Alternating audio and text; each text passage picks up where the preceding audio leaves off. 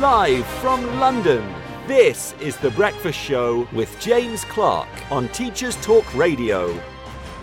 Good morning. Welcome. It's Wednesday. It's the Wednesday Morning Breakfast Show. I hope you are just excited as I am to be listening in or joining me today, this afternoon, whenever you're listening.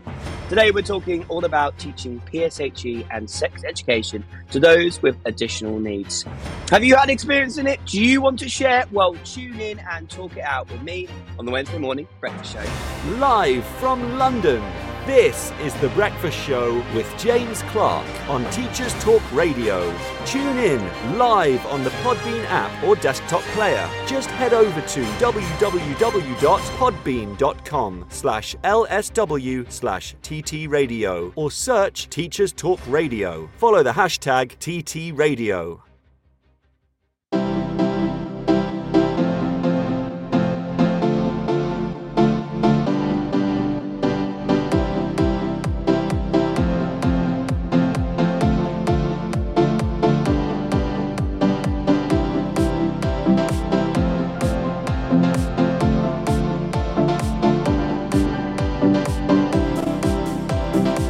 Good morning, hello and welcome. Hope we're all okay. Hope we're ready for your breakfast show with me, James Clark.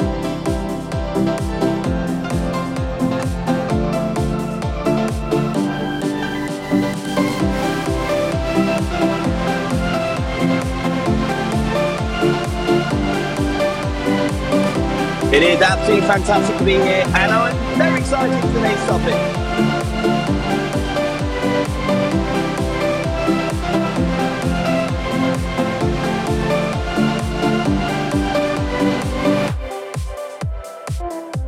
But I do have a couple of stories to share with you just because what a week it's been.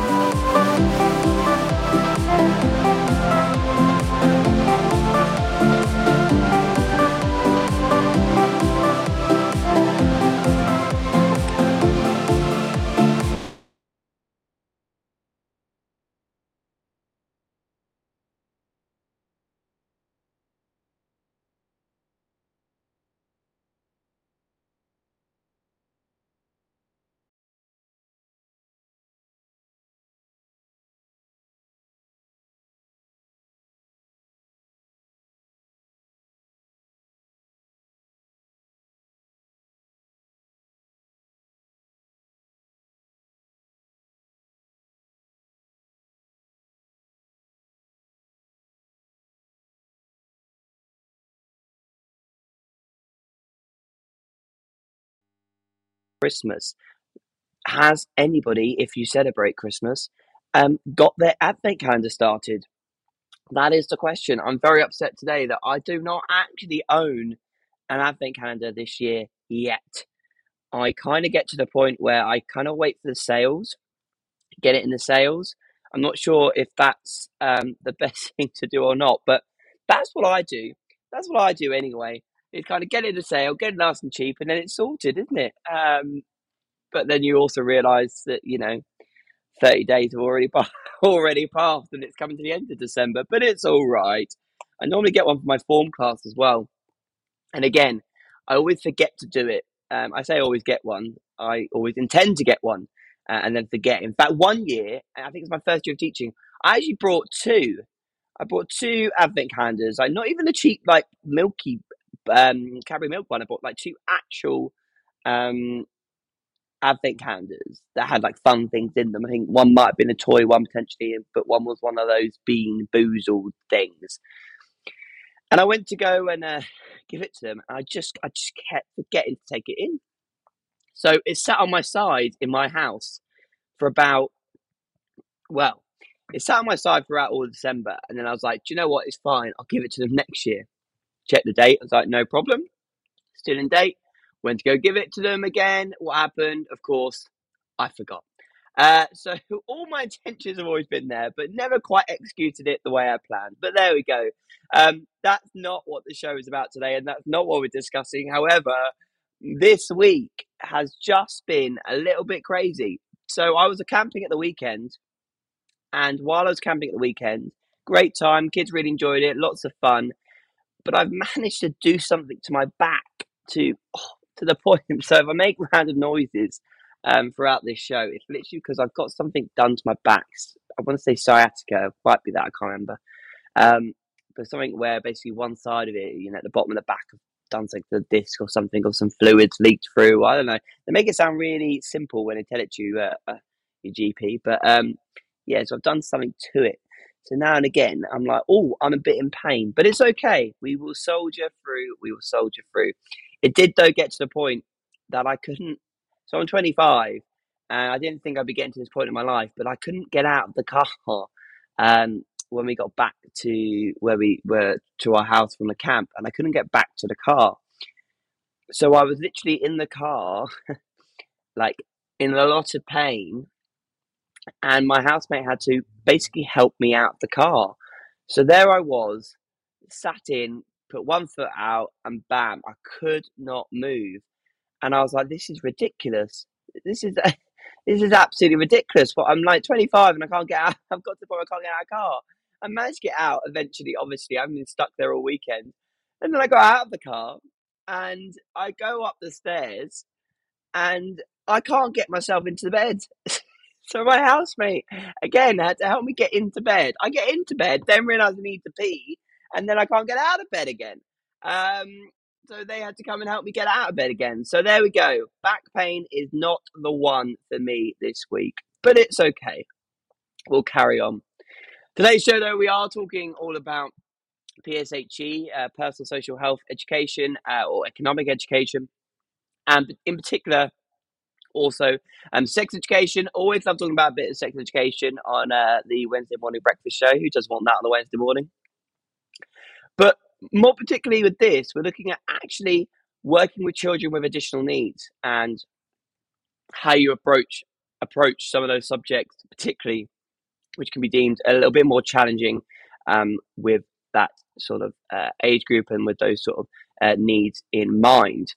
You know, how do you have those or hold those conversations with someone who might potentially be non-verbal or is unable to stay in the space, or might not even be aware or have the same knowledge or awareness that perhaps somebody their own age might have had through conversations prior. So we'll be discussing all of those things. I'm very excited to hopefully later on today have a very close friend of mine and guest, Suzanne Few, who's going to be with me, helping me navigate my way through this topic and sort of discuss their opinion on it all as well. For now, though, we'll start with your Wednesday morning news, and I'll be back very shortly afterwards. Here you go. This is Teachers Talk Radio, and this is Teachers Talk Radio News with Gail Glenn.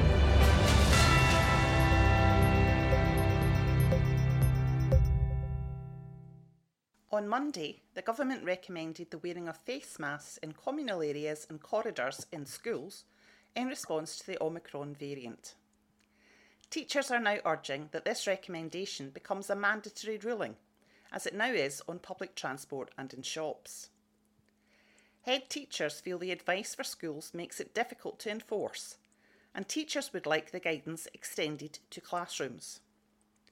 Dr. Mary Bousted, NEU Joint General Secretary, said, "COVID does not recognise the difference between a corridor and a classroom, and a failure to require face coverings in both areas in secondary schools is a misstep in the latest guidance." Dr. Patrick Roach, NASUWT General Secretary, agreed. "If schools are to maintain safety during the remainder of this term, the government will need to accept that its messaging needs to be stronger." Face coverings have been mandatory in Scottish classrooms since November 2020.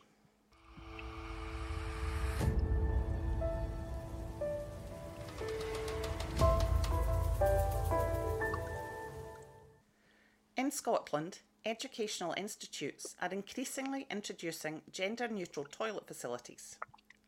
Schools in Dundee, East Renfrewshire and Edinburgh have all introduced these facilities following warnings in 2019 from Scottish National Party politicians and by the Scottish Equality and Human Rights Commission that schools would leave themselves open to lawsuits if they did not provide them. Parents across Scotland have, however, raised concerns over gender-neutral toilets in secondary schools, which can see 12-year-old girls and 18-year-old men sharing facilities. Harry Scott, Scottish Borders councillor, said, "Why is it not possible to have male, female and gender-neutral toilets which would cater for the needs of everyone? Why can that not be achieved in our schools?" This has been your daily education news briefing.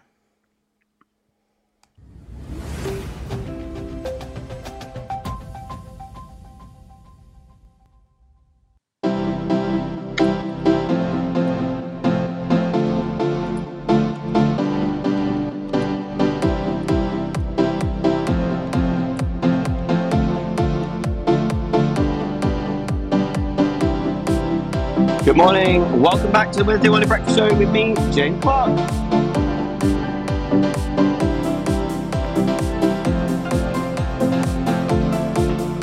Now, did anyone get anything good in the Black Friday sales? The only thing I brought this year was the 2.5 kilograms of celebrations and choices.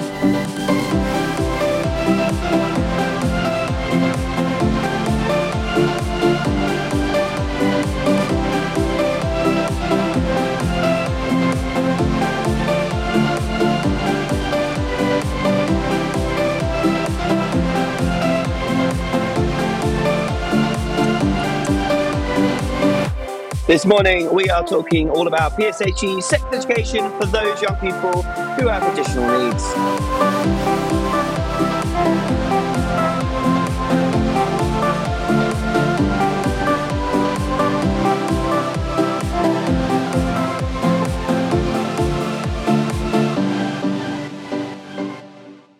Good morning. Welcome. Thank you for listening in. Thank you for joining. And today, as I mentioned just briefly there in the music, which I'm always aware, like I get too into it. I never know if anyone can hear me over the top of it. We are looking at how we talk about those sort of subjects with RSHE, PSHE, skills for life, personal development, however you label it in your school, and looking at those topics of sex education and particularly with children with additional needs.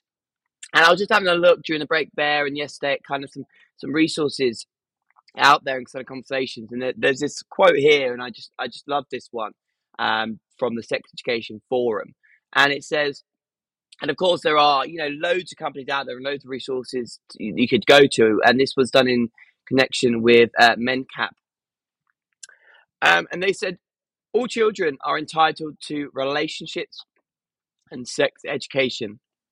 This entitlement is enshrined in the UN Convention on the Rights of the Children, which established that all young people have the same right to enjoy their sexuality within the highest attainable standard of health, free of coercion and violence, and to access quality sexuality education and sexual health advices. And I just kind of go, yes, absolutely.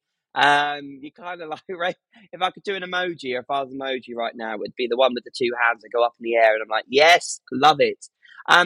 Relationship education in primary schools and relationship and sex education in secondary schools will be compulsory in England, and that was from September 2020. So every school should be doing it now, and it's kind of formed a lot under the Equality Act and also the Children and Families Act of 2014. There's a short guide which they've kind of produced here, and in practice there is a significant overlap between disabled pupils and pupils with special additional needs, SEN, and throughout this guide they help to sort of talk to you about both of those. So they refer to it as SEND. Now, those are the topics that you need to cover within this sort of area in case you are listening to the show and you've never sort of approached it before, or you're listening to the show thinking, actually, I want to get some advice and help, but actually where to start with all this. Well, the reason some of the things we talk about it is, you know, looking at personal care, hygiene, those relationships and sex education, appropriate behaviour, including addressing sexualised behaviour, consent, touch, and also all of those other topics you might explore through safeguarding as well. Now, there's a few questions that they've answered on this document, and I'm just going to pull a few of these out because, as I say, you can find this online, and I really do recommend that you have a look at this. There's a question here that someone said, I'm just trying to find the one that is here. Yeah, so what is the most effective model of delivery? And we've had loads of discussion about this, how, you know, whether you have it as drop down days, whether you have it as timetable lessons, whether you do this, whether you do that. I mean, there are a multitude of ways which it's done in various schools all over the place. And they answered this with, as with all pupils, RSE for pupils with SEND should be part of a lifelong learning and begin at reception/school entry and continue throughout formal education and beyond. Start with core concepts such as public and private, using correct terms for private parts of the body, an understanding of rights relating to the bodies, rules relating to touch, positive friendship, respect and consent. Appropriate RSE should be provided for pupils at all levels of development. And this is amazing. This is absolutely true, because I think, you know, a few people that I've spoke to and when I've started planning RSE, and I do this in a mainstream school, so I'm very aware it's very different. But even being in a mainstream school and not an SEN sort of D or SEN specialist school, special educational needs specialist school, you know, I always panicked and kind of thought, actually, how do we have these conversations around sex, around consent, around touch, particularly with young people who find just their own awareness of themselves extremely difficult. I had a lesson where I was talking about male puberty with a classroom of boys. And one of the students in the room at the time, who with very high functioning autism, really struggled and couldn't cope with some of the analogy and the wording and what we're discussing. And, you know, we were talking about boners, you know, erections and that sort of term, correct term, you know, but they were referring to them as boners. None of them knew what that meant. And anyway, we were talking about this. Those who are tuning in this morning are thinking, what on earth are we talking about today? We were talking about it and they just got really upset because the way that I was obviously communicating it and the way it was coming across was, you know, it made them feel like they said, oh my goodness, I'm going to have an erection for the rest of my life. It's never going to go down. And really got into a panic about it and got really, really upset by it. And I was like, oh my goodness, how did we get to this? You know, what did I say? What did I do that we got to this? And it just made me realize that, you know, the way you perhaps deliver it verbally or, you know, with some form of imagery or diagrams or papers or whatever, or reading material is really, really important, because in that situation, there's somehow the conversation that we'd had, they took everything very, very literally, which of course is quite a commonality with somebody with autism. Let's have a look at this question then. What is different about RSE for pupils with SEND? And this is another question that I was kind of leaning onto there when discussing actually what is the difference between it, what do I need to do differently? In essence, the curriculum and topics covered are similar to RSE with mainstream pupils. However, the pace and detail of topics may be different and pupils may need lots of support to generalize their learning outside of these lessons and support to personalize the learning to their own relationships, behaviors, and maturation. It may be appropriate to revisit topics more frequently with pupils with SEND to support over-learning, which means practicing and embedding the new skills so the learner retains the learning beyond the initial success and development mastery. For new and abstract topics, government guidance acknowledged that there may be need for school to tailor content and teaching to meet the specific needs of pupils at different development stages. The guidance also acknowledges the greater vulnerability to bullying, exploitation, and other issues for pupils with SEND. For example, older pupils and earlier level of development are more vulnerable and therefore have greater need to be informed and supported in RSE. We recommend caution in omitting content, encouraging teachers of learners with SEND to differentiate learning to development ability wherever possible, rather than limit the topics covered. And that is very true, because I think, you know, and we look at this, we look at it in two strands, but then I would argue that actually it all comes under the same thing, because actually, You know, there are certain schools, or school might look at topics in the mainstream school under the RSE requirements and relationship sex education requirements and go, actually, or we won't include this, or let's focus more on this, or we'll do a bit of this. And there are always going to be more certain areas that you focus in on more than you do the others. So just being aware of that. And, you know, some people might argue in certain settings or with certain children with SEND that actually, oh, they can't manage this, that they won't be able to manage that, they won't cope, you know, oh, they won't understand that, you know, this and that, etc., etc. Actually, you know, you need to have those conversations, and they need to learn it. Otherwise, you are dictating what they're learning rather than giving you the opportunity for that. I'm going to give you a short break now, an advertisement from one of our sponsors, and then we're just going to touch back on another experience I had of working with some young people with an array of additional needs.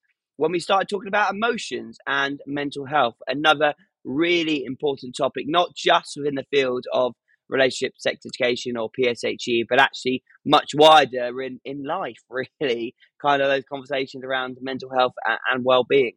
So here is, until then, a short advert from our sponsor. Need support with your phonics teaching? Did you know Oxford University Press now has 3 DFE-validated programmes to help you? Read Write Inc. Phonics, Floppy's Phonics, and the brand new Essential Letters and Sounds. Essential Letters and Sounds will get all your children reading well, quickly, using phonics books you may already have in your classroom. Developed by the Knowledge Schools Trust English Hub, it's affordable, easy to use, and makes teaching phonics with letters and sounds more effective. Whatever your school's phonics needs, Oxford has the solution. To find out more and receive support from your expert local educational consultant, visit OxfordPrimary.com/phonics.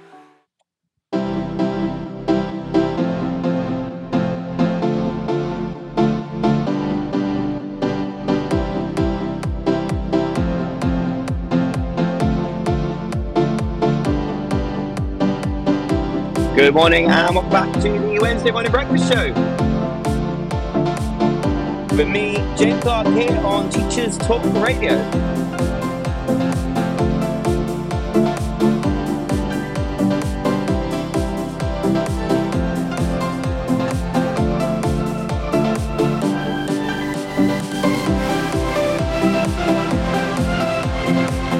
Wherever you're listening, and whenever you're listening, thank you for joining us.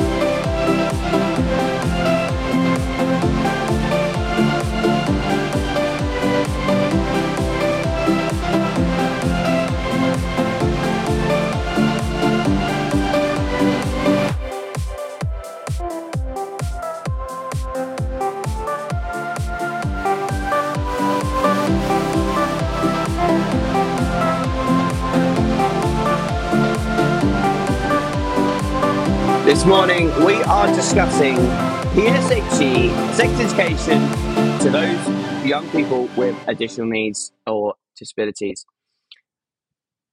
Thank you for coming on today and listening in, tuning in, being with us, etc., etc. And if you are listening to this show and thinking, oh my goodness, I want to get involved, I want to have my own show, well, you can do that. All you need to do is head over to ttradio.org. I'll get the website there eventually for you, and also contact us via there or via our Twitter at ttradio2021. There you'll find all the information you need to get involved, to tune in, talk it out on your own show. There are always gaps and opportunities for you to come and join us and take on one of those slots, which would be absolutely amazing to have you on board. There are loads of amazing shows that are consistently happening across Teacher Talk Radio, so really do make sure you get involved with those. And there are more shows happening later on today and this week, so you'll find all of our schedule on there. So really do go have a look at that. I'm just looking at, you know, some shows that are coming up today. We've got the Late Show at 10 to 11 with Ed Finch and Toby Payne Cook. You've got a duo. I love a duo. What a great word that is.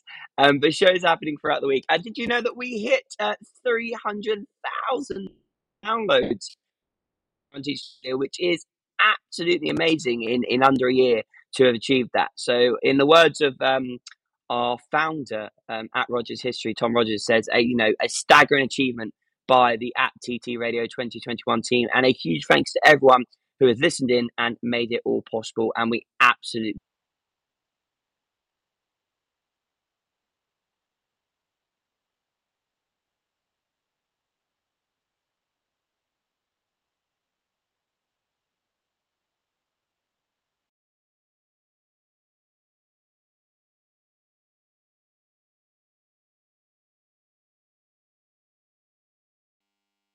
staff do decorating your door or Xmas jumper.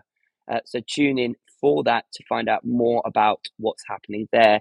And that kind of follows the very interesting Department for Education post.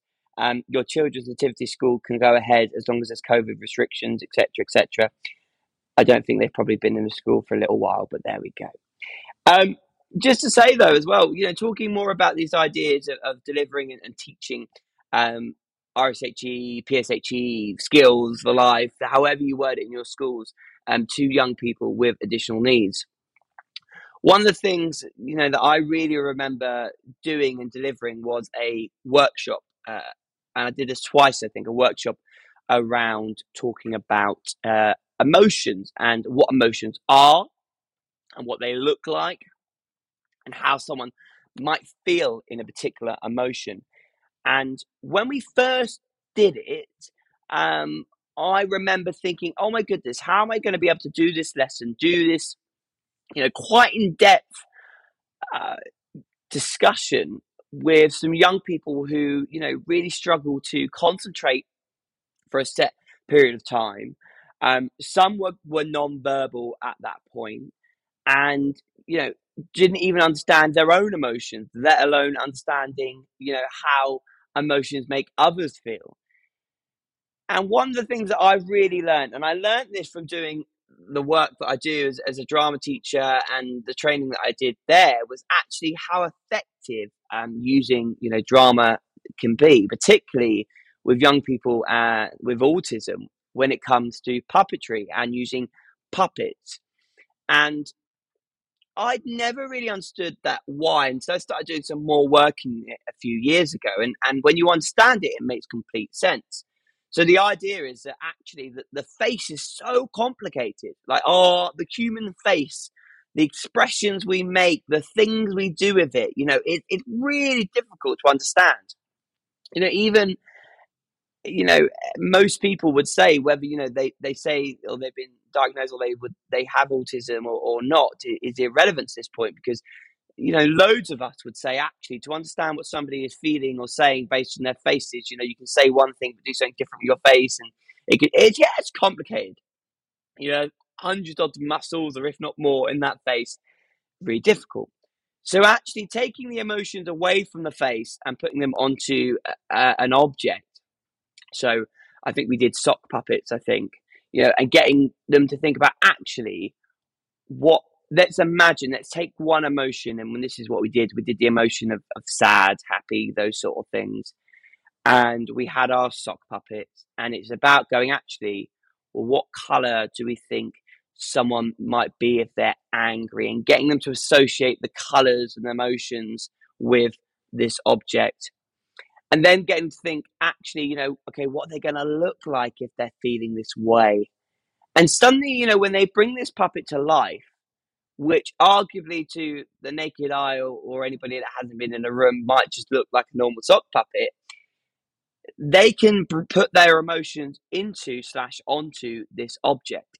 So suddenly this sock puppet that does have a googly eye that's probably half dangling off with my dodgy PVA glue and, a few bits of...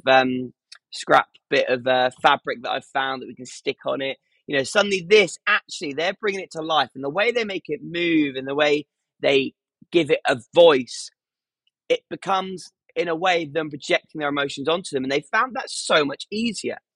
So that was my experience of kind of actually working in an environment, and this was an environment where I was working with young people from the ages of about 5 up to the ages of about 21 or 22 with a whole array, of additional needs, from autism to cerebral palsy to behavioural difficulties, ADHD, Asperger's. So there's a whole array of young people I was working with, and each one was obviously very unique and very different, as we all are.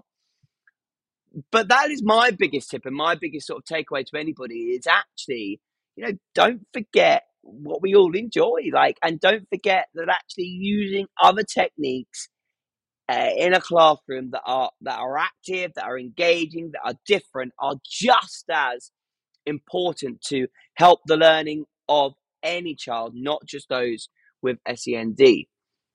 And in that moment, you know, puppetry has become such an important part of the work that I do, not just in PSHE, but, you know, particularly in what I do as a drama teacher, because working in a mainstream school where, you know, in a classroom, you know, you've got 30 kids, 25 kids, however many you've got, that has a whole array of, you know, particularly in the younger years where they're taught in their classes, you know, the same classes. You know, you've got a whole array of kids there, and actually puppetry is so much easier for people to understand and use, particularly when coming to emotions. That's my rant anyway. And my advocation, that is a word. Yes. My advocation. I'm impressed myself today for the use of puppetry there and how I tackled those subjects. Now, I know later on today, very shortly, I'm hoping to be joined by Suzanne, who's going to call in. And Suzanne Few is a deputy head at a school for those with additional needs. And she has so many stories to share and tell that I know will be absolutely amazing. But I also know she's had to just deal with some staffing, which is always the way.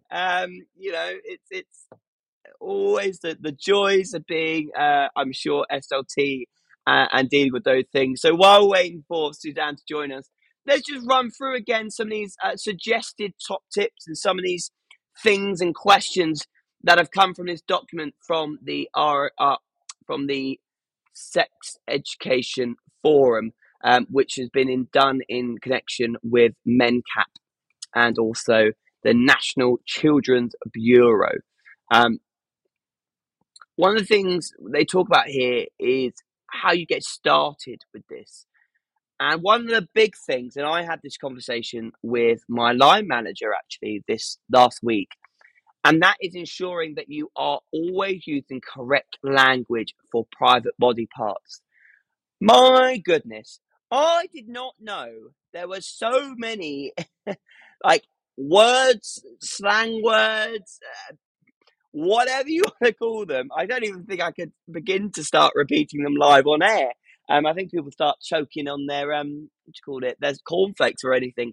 But my goodness, there are so many slang words out there. And this goes back to the story that I said right at the start of the show, when I was talking about this young person who was really struggling with, when I was talking about erections and, you know, in their mind, in a way they were processing it due to their autism, was convinced that I was telling them they were going to have an erection for their whole life and it was never going to come down, and, you know, semen was going to shoot out everywhere. And it was just obviously the way that it had been communicated was not the best. And so that took a little bit of a while.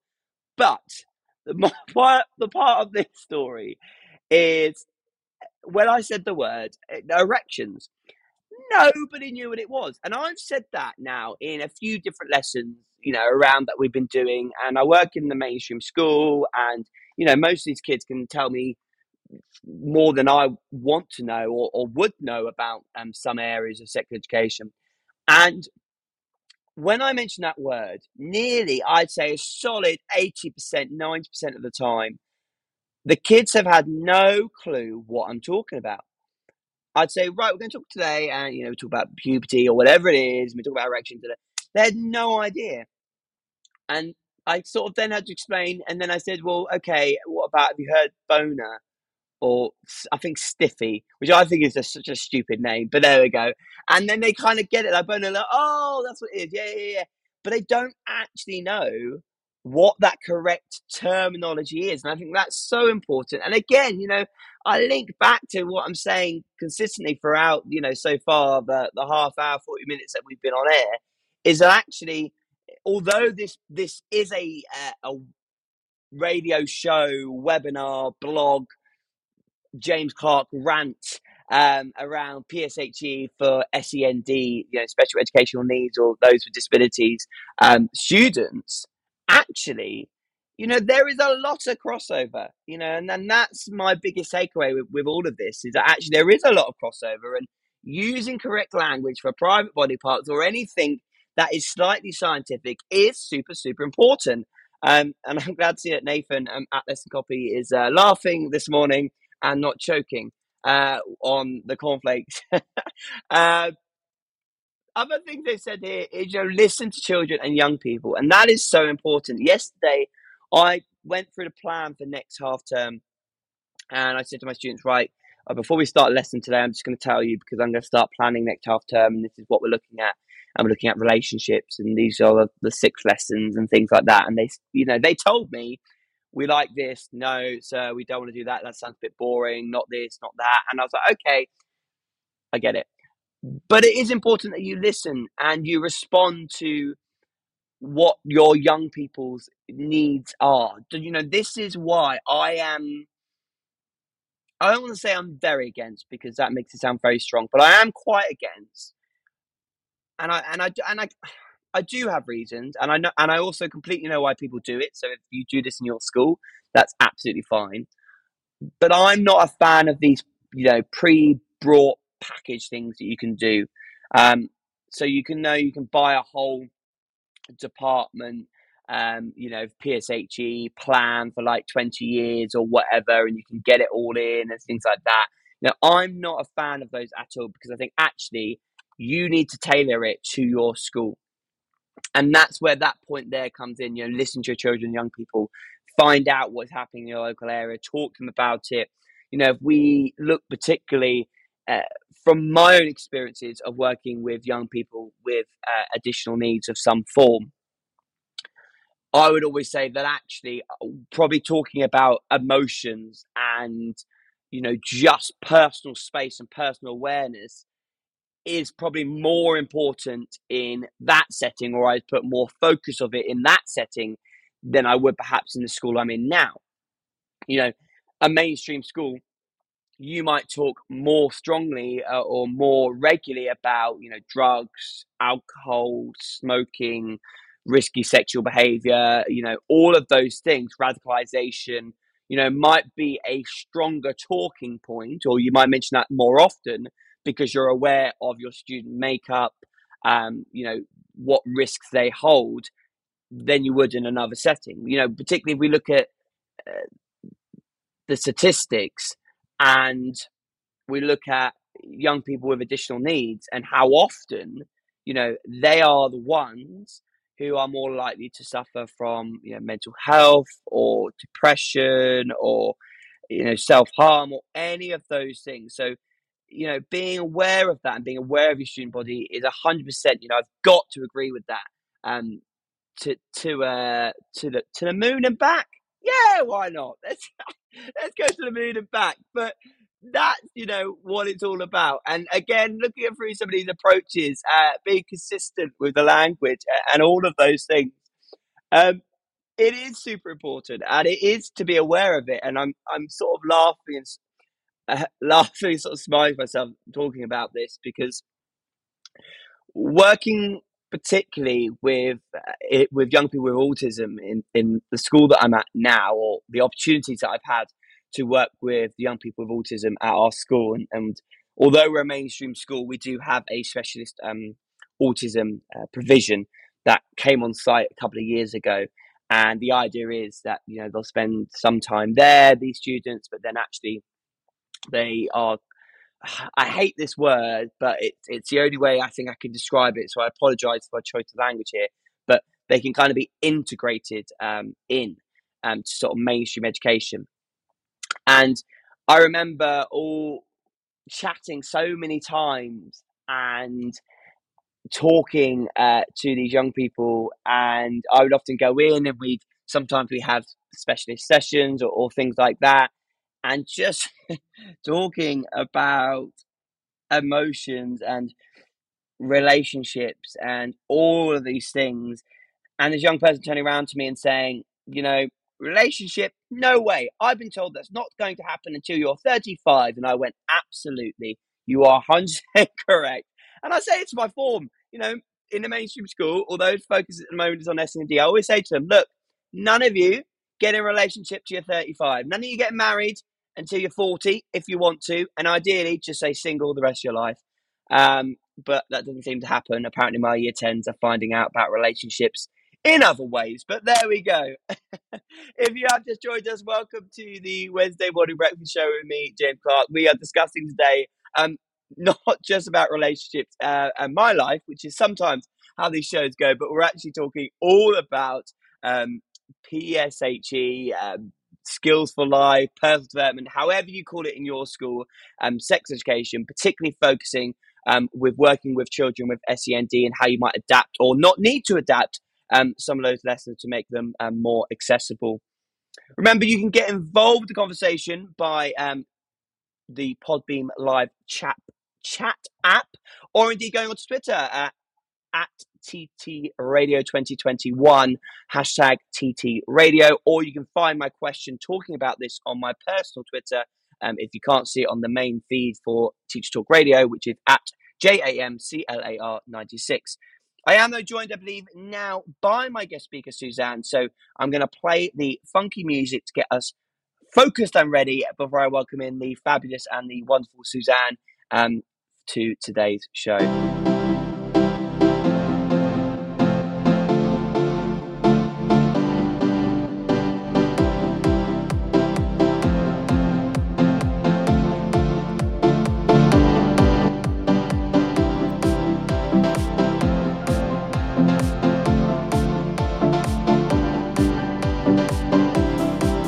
Good morning, Suzanne. Can you hear me? Yeah, good morning, James. Good morning. How are you? I'm okay. Just a morning of staffing conundrums as ever. Oh, no. It's always the joys, though, isn't it? You never know what you're going to get. Oh, well, you just wait for that alert to come on the phone at 7:20 to work out how many pegs you've got to fill 100 holes. Well, this is what happens when you're like, you know, pretty much the big boss or nearly the big boss, or, you know, are you deputy now? Yes, I'm a deputy head now, yes. Oh, you see, the power. Well, welcome and thank you for joining us today. You've told us already kind of how your morning's going, so thank you for taking some time out to be able to speak to me. That's okay. Please tell us and kind of the listeners and people listening back kind of more about you, your role, and how you got to where you are now, because I know you've been to a few different schools now, and how you got to your place of being a deputy head. Yeah, so, yeah, I'm Suzanne. My role now is deputy head in a therapeutic SEN school. So it's for pupils with really complex additional needs with primarily PDA autism, but also have experienced a lot of them significant life trauma, which, you know, when you put the two things together, makes for life being incredibly challenging for them, and then they therefore exhibit challenging behaviours due to high levels of anxiety. So that's where I am now. I've been there 2 years. Prior to that, I've worked in a girls' school for autism for several years, and then a boys' school for autism, and lots of people say, oh, must have been very different, and actually the similarities are incredible, and I think it's really good that more is being done to showcase that girls do have autism. It does present in different ways to boys at times, but some of the key parts are similar.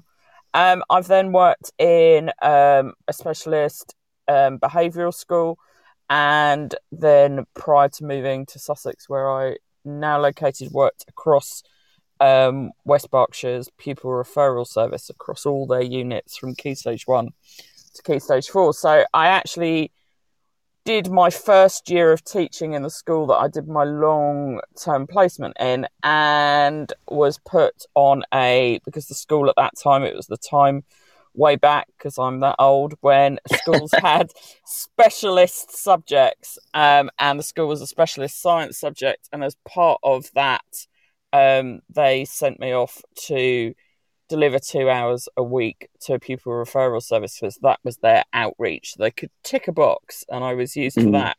And I loved it. And so, yeah, in 22 years, I've only done 1 year in mainstream. I did do a cheeky year in a very high-end private school, which has some royal connections, and involved taking girls to Eton for tea, which was a completely different experience from the pupil referral service. But I did that in order to have my second child. So due to behaviour and the extremes, I chose to take a year out in a slightly safer establishment. But actually, a lot of people say, well, it must have been so different. But actually, you know, the challenges for the teaching just came from a different angle. You know, it was things like, well, I don't need to know this because Daddy brought me 3 horses at the weekend. But parents' evening when they arrive by helicopter is something I won't forget. Wow. Yeah, just slightly different too, I know, and I'm sure we'll go into some of these stories of you know, slightly different experiences you've had in the classroom with, am I right in saying occasional things being thrown your direction? That's a daily occurrence, things being thrown, stuff being hit, spat at, sworn at, verbal abuse. Yeah, that's part of our daily, hourly day. Which is just, you know, just incredible. And you just, and obviously I've known, you know, had the pleasure of knowing you, Suzanne, for a number of years now. And I think actually just, although lots of things we normally talk about is scouting, so it's quite interesting kind of learning this side, and your vast experience has been amazing. Before we kind of delve into those, and I think, you know, you're absolutely going to be the perfect person to sort of talk through some of these discussions about how on earth, you know, you've got literally young people in a place of trauma and in a place of anger or mixed emotions. And I guess not always anger, you know, I'm sure there are lots of amazing positive moments that we'll touch on as well later, but you've got all of these emotions in the classroom.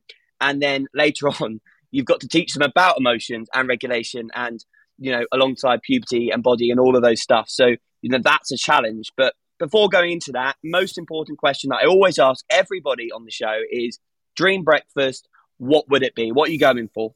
It has to be, James, you know, like the scout in me doesn't die, is eggy bread. Yeah. But what do you have on it? I have it plain. My husband has sugar on it with the ketchup and causes mayhem at the breakfast table, but I go for plain. No. You've got to have, and this is, you know, you've got to have syrup with some blueberries, and if you've got it, some bananas on top as well. A posh camp, I tell you. Posh camp, that is. Blueberries and syrup. I know. To be fair, I only get in summer when it's on the, you know, the blueberries and after. So what are your experiences then of PSHE, RSHE, however you call it in your schools, and particularly looking at topics like sex education in kind of your fields of work? How has it been delivered? And I guess for this, it's maybe focused on kind of where you are at now or where you're at with the young people with autism, kind of what are your experiences of it all? Yeah, I think, so my experience of PSHE, I've been lead for PSHE in my last 3 schools. And traditionally, I think that happened because I'm a science specialist at heart, taught science in primarily all of the schools until now. So it was always the science teacher knows how to deal with sex ed philosophy, which is not the case. And science teachers are, you know, taught to, you know, trained to deal with the mechanics, the I love that. But with how the mechanics. And it is, you know, and it's very black and white, the national curriculum. And years ago, you really would have teachers that would stand there and go, no, can't talk about contraception because that's not in the science curriculum. You go and ask the PSHE or the RE teacher. They were the ones that it was RE and science kind of got. And then I think the sort of barriers came down a bit, and it was realised that we couldn't be quite as clear cut as that. And I certainly never was. I would never not allow a subject to be spoken about. And I think that's the most important thing. It is, you know, obviously there's boundaries and barriers within those subjects, but what's critical is that you allow pupils the chance to talk, to ask. They have a curiosity. And I think the real challenge with autism is, you know, that they will take everything literally. So you therefore have to also, there is no point putting any jokes into it or not saying what it is. You have to be real, which can lead to some more explicit, more open conversations. So I did a huge bit of work in the girls' autistic school that I was in as part of our accreditation process. And we looked at PSHE, and particularly sex ed. So when we did PSHE on a rolling programme, and I'll talk more about how we do it now, but we, you know, it was one lesson a week on a Friday afternoon before assembly. And we found it was becoming increasingly difficult with these girls. And then due to some safeguarding matters that came about, we realised that we had some girls, you know, these are under the age 16, massively into 50 Shades of Grey, researching things like sex with dead bodies. It has a name, but I can never pronounce it. Necrophiliac or something? I think that's it, something along that line. So we had that high-end extreme, but we also had 14, 15-year-old girls that, you know, whilst themselves were through puberty or heavily going through it, still didn't quite know what their own breasts were or what they were for or what they were called, you know, in the same class. So how do you manage that? So we did a lot of work and a lot of research, and what we did is we put all the girls from across the school, so from year 7 to year 11, into vertical groups, depending on what we believed their maturity was. Mm-hmm. So those that we knew were discussing 50 Shades of Grey in the evenings were in one group, and those that didn't quite know what part of the body was in another. And then what we did, which was quite radical, is we then surveyed the staff team and said, which, you know, what are you comfortable teaching? Because we then found the other barrier was that we had teachers saying, oh, I'm not talking to them about contraception. I don't believe in it. Or, you know, it's that, you know, I'm not comfortable when they ask me what happens in sex. So we realised that was an incredible barrier. And with some work with a very famous autistic lady, Robin Stewart, who is very much, you have to say it as it is, she encouraged us to go along this line. So we matched the staff to the children. And that was incredibly successful. And I think if you're ever looking at a programme and a need to really think about what you're doing, it's a really good way to do it, because actually it allowed us to really tap into their need. And there's like a fantastic resource out there called Planet Earth, Planet Porn. And you look at different things and whether they are real on Planet Earth or Planet Porn, because the real risk with autistic young people is that they watch pornography or access it, and it's, you know, airbrushed, all different glitz, glamour, and, you know, and the reality is when they, you know, finally have their own experiences, it's like, whoa, you don't look like what I've watched, and they can't process that.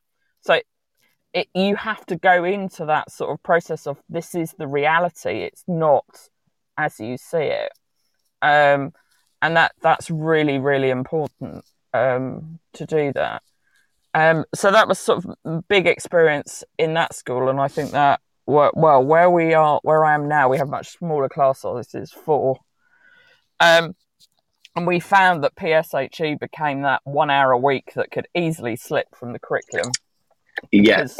Yeah. It's primary model in terms of they're with their own team the whole day, so it'd be, what's in the PSHE book? Well, we're in a bit of an incident then, and we didn't do it, or lunch was a bit late. It's not important. We've done maths and English. Yeah, we could skip it. We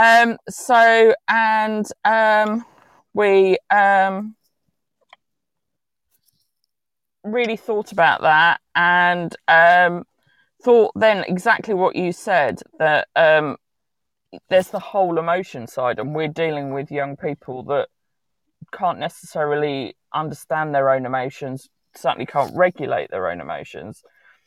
And then we're trying to deal with these high-end topics, which getting them to sit down for a whole hour is, again, another challenge. So everything's chunked very short, in short. So what we did, our school's called Bramley.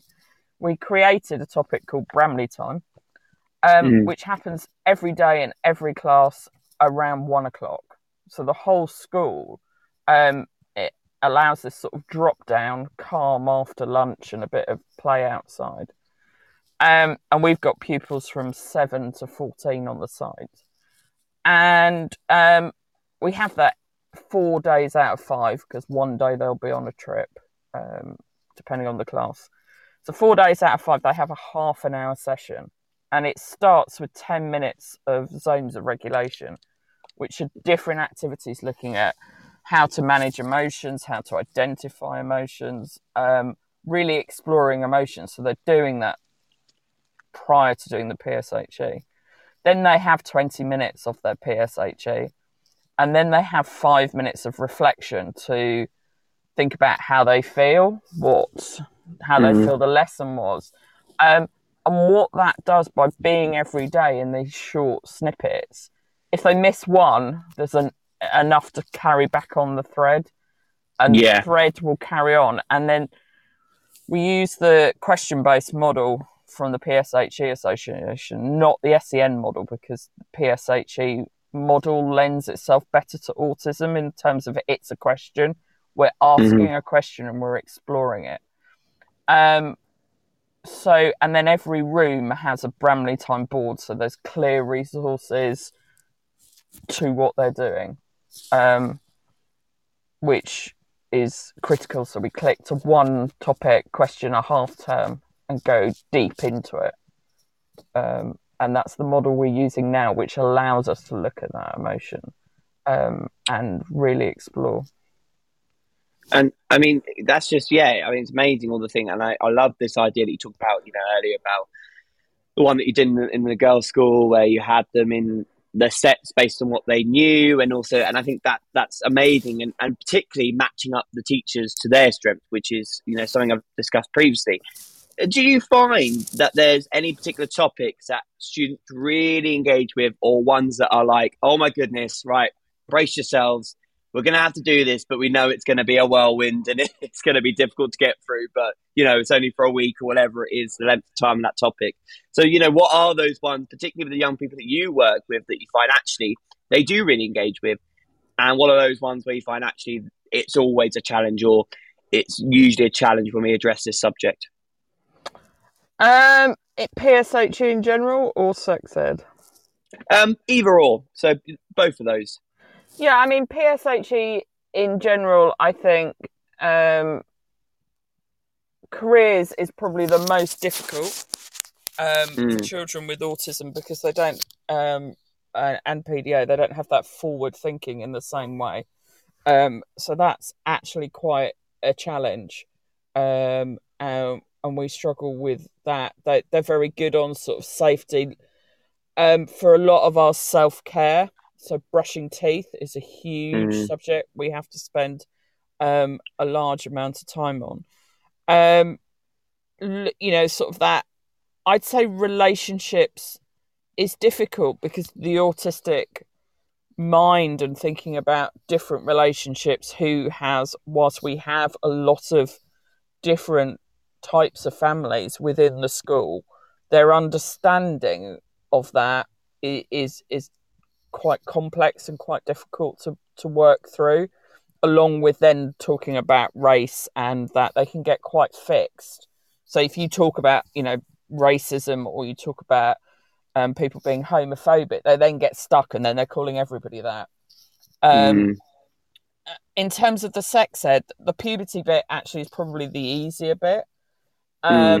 And sort of talking about relationships, different type, is okay, but the bit they dread, because you will get those questions that you know that every secondary school pupil is thinking in their head. They come right out, like, you know, does it smell? Is there noise? Is there, you know? It's a noise. Yeah, it will be as blunt and as in your face as that, and you can't lie. You have to be really clear with what you're doing, you know. And it's a lot of the work that we did in one of the previous schools. You know, there's no point showing, you know, and you have to make sure material is locked away very carefully and you're looking, but you can't just show people a picture in a book of what sexual organs look like. They need to see a real picture. It can't be a cartoon or a picture on a worksheet to them to gain that understanding. So it's very, very clear. And, you know, and I remember being told a story about two, I think they were Down syndrome pupils, being shown how to put a condom on and putting it on a broom handle. They did that. And they, you know, they were like, why didn't you use the condom? How are you pregnant? Well, we did. We put it on the broom handle. Oh, no. And so you've really got to make sure things are clear and explicit. Yeah. But yeah, I would say it's the sort of, you know, you're going in slightly tougher, but consent is very difficult. You know, these are pupils that can physically hurt, abuse, because of their own anxiety and the trauma that they face. So talking to them about consent, which is probably one of the most important things we need to talk to them about, because they are also really high risk themselves. You know, autistic children will do anything to be anybody's friend, which makes them incredibly vulnerable. And so we have to really think about how we talk about that, what's private, what's not private, because their own boundaries of self are not there. So in the challenge, I would say it's those two areas that are tricky. And I guess it kind of makes sense in lots of ways, because actually, you know, the two areas there that make the most sense or are the easiest to sort of teach are the ones where it's kind of more black and white, to use that expression. You know, it's either, you know, it's the rules, it's the laws, it's this is how you cross the road, this is how you do this, this is... So I guess that kind of makes sense for the young people in particular that you're working with, as opposed to the ones which are more, I mean, gosh, we talk about relationships and exploring and all of those stuff. That's so complicated, even somebody without, you know, something like autism or the other additional needs you've talked about. So is that kind of why it is such a more difficult? Yeah, I guess it's more difficult because you're coming from an angle that you've got to really think about the literal language you're using, and think about not frightening as well, which seems quite strange, but also it's that you've got sometimes that sensory processing difficulty as well. So you're having to repeat and go through it, and it's making sure that when you're repeating and you're saying it's exactly the same, and allowing that opportunity for questioning, but also that understanding, you know, for, you know, a lot of our pupils, there's four in a class and they come in by taxi, go home by taxi. They are with an adult at all times on the site. They don't have necessarily large groups of friends. They don't have that, what a lot of, especially the secondary age pupils have, which is that playground chat. Yeah. You know, what they're learning is from TikToks, what they're watching, but they don't know. There's not necessarily anybody sharing them with that. They're exploring on their own. So that's a very dangerous thing. And then, as I said, we have pupils that have experienced some significant trauma, which, you know, may be involving sexual abuse. It may be involving witnessing, you know, significant events. So we have to be really mindful in that case as well. And therefore then their understanding or what is on at home or what's happening in the home is where they're gaining their education, rather than that broader, questioning of, I remember my own childhood, everybody had a copy of Judy Bloom forever in their school bag and Just 17 magazine and the problem page for reading under the covers in DT. So, but you learn from each other, and they don't have that. No, absolutely. And that, I don't know who is Judy. Who's that? Have you not read Forever Judy Bloom? Come on, James. No. Okay. I feel like I need to now, do I? You do. Probably, in its day, it was sort of up there. There we go. I've learned something new. That's it. Well, I'm aware, Suzanne, how busy you are. So just one final question. And I guess that is, are there any, and you shared so much already, but from your experiences, do you have any sort of other moments or stories that you wish to share, and whether that's been a moment where it's just been really difficult and you've overcome something, or something that actually, do you know what, that worked really well, or the way we did that lesson worked really well, or when we tackled that topic worked really well, or actually it didn't. And I know, definitely one of the stories you do have is my favourite one. It's one about Christmas. But I'll let you sort of talk potentially about that one, or any other stories you have about, adapting, lessons for those children with additional needs. Yeah, I think, adapting is you and I, James has done lots of training with me, and if he hears me say this, you have to know the young people in front of you. Mm. That is critical. What do they want? What do they need?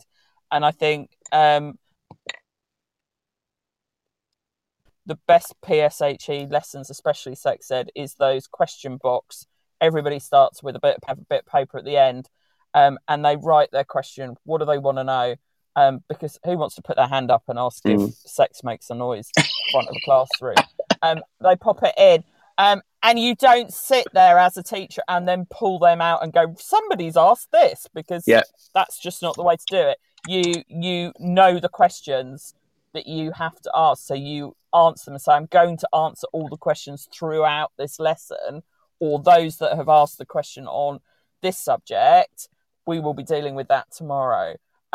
So I think I would say that's led to some of the most powerful conversations. I think what teachers have to be prepared of, and I think it's probably one of my most difficult, is that you have a lesson, and then by talking about consent, you then get a young person come to you and make quite a significant disclosure, because at that moment they realise what's happened to them. Isn't okay. And I think that's something that when I release any PSHE material around sex ed time, it's like, please be vigilant for safeguarding, and please be vigilant for your own well-being to the staff. And to me, that's paramount, because you have to remember that.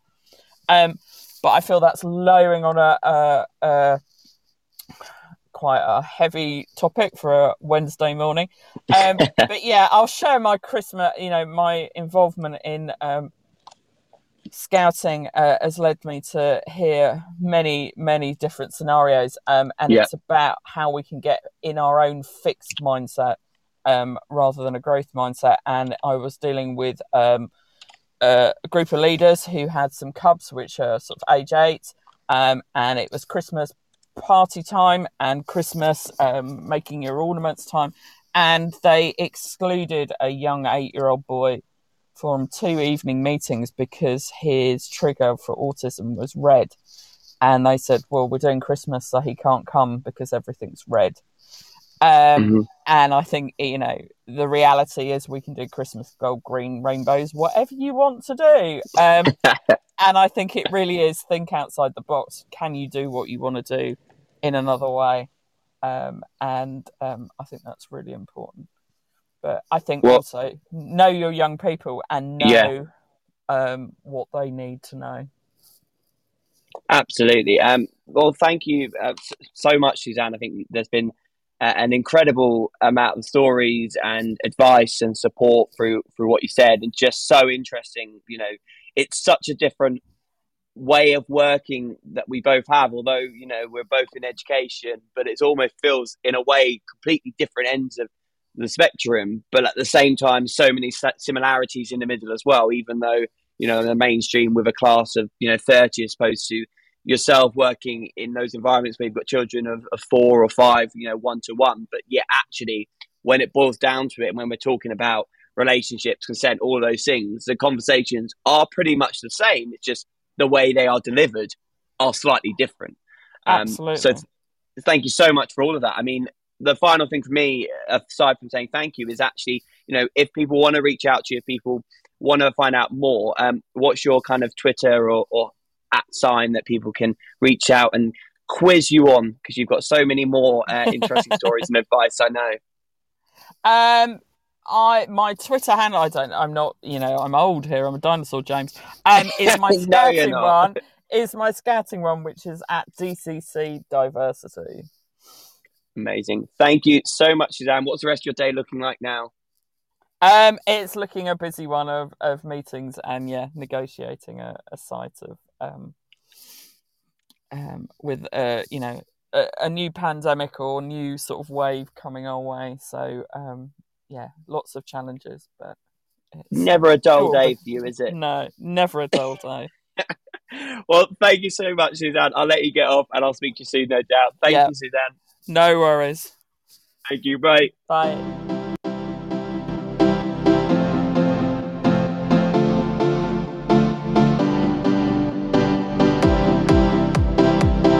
Amazing. That was Suzanne Few, deputy head teacher at a therapeutic school, and what an amazing guest.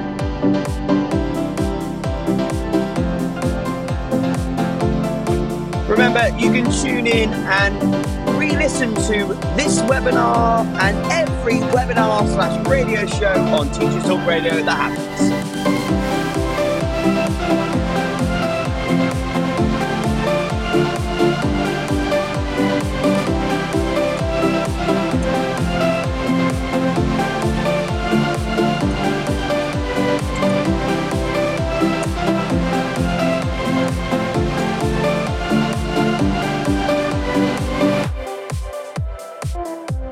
To listen back, simply go to Apple Podcasts, Spotify, or ttradio.org and search up Teachers Talk Radio.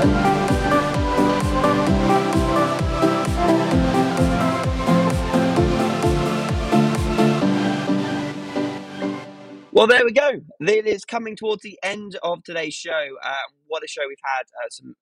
Some, I would say some, but an amazing guest in Suzanne there, sort of giving her insights and experiences of teaching PSHE / sex education in environments that are very different to sort of mainstream education, whether they be school for boys with autism or school for girls with autism, or even more specialist schools for those experiencing a trauma as well as additional needs. And really insightful and amazing to just hear kind of what's happening out there and how people are delivering things. And I do say the same thing again, you know, it really is so much similarity between the two, yet at the same time, you know, there are massive differences, but the thing that makes it different is not the content, because the content is the same. It's simply the method in which it's being received. So whether that's smaller sessions, we talked there about it being, you know, in groups of, you know, 4 and maybe 20 minutes as opposed to groups of 25 with an hour lesson or whatever it might be. Or the example that Suzanne gave of working in an environment where actually the students were put into a room based on their knowledge / understanding / maturity and matched with teachers to help them with that. So, but the content and the wording and the questions, I think that's the most important thing. The questions remain exactly the same, which has been absolutely amazing. So insightful and so thankful to Suzanne for having those conversations. But of course, the conversation doesn't have to stop there. We would love to hear more from you and more about your experiences, particularly if you are in an environment of working with young people with SEND of any form. Simply get involved and join in the conversation. Tune in, talk it out, #TT Radio, or find us on at TT Radio 2021. Or indeed, find the question on Join Me and reach out to me on my personal Twitter at JAMCLAR96. And let's carry on this conversation. And if you would like to be a guest on Teachers Talk Radio for anything at all, please do reach out to us and let us know what it is you want to discuss live on air and have not just the nation, but international educators across the globe chatting to you about. For me, though, we are coming towards the end of the show, so I'm going to very quickly play you your news update once more, and then I'll end with my final wrap-up for today. Till then, here's your news update. This is Teachers Talk Radio, and this is Teachers Talk Radio News with Gail Glenn.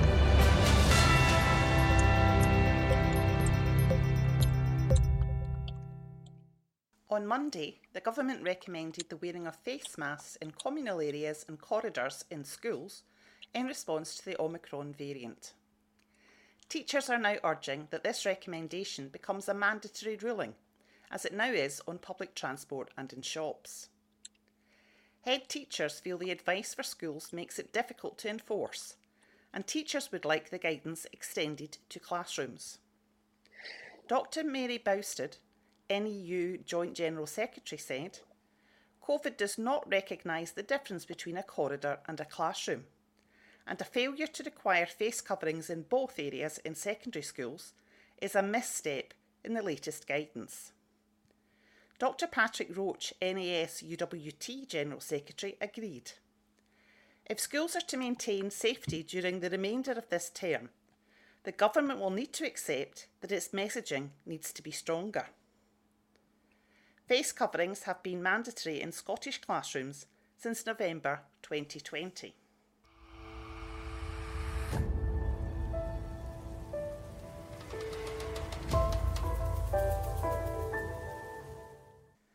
In Scotland, educational institutes are increasingly introducing gender-neutral toilet facilities.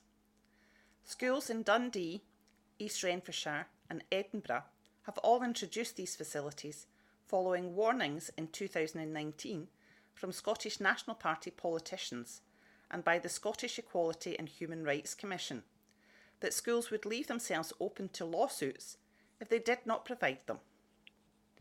Parents across Scotland have, however, raised concerns over gender-neutral toilets in secondary schools, which can see 12-year-old girls and 18-year-old men sharing facilities.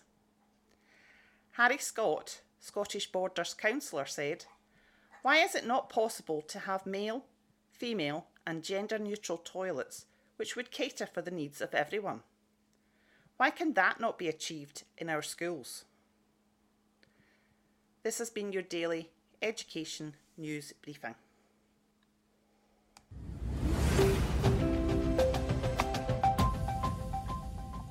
And there we go.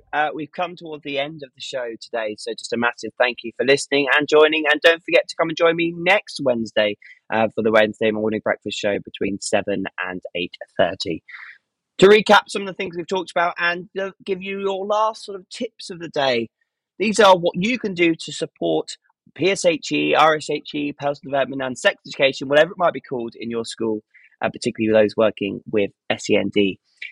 But as we know, particularly for everybody, because we all face similar or the same challenges in these topics.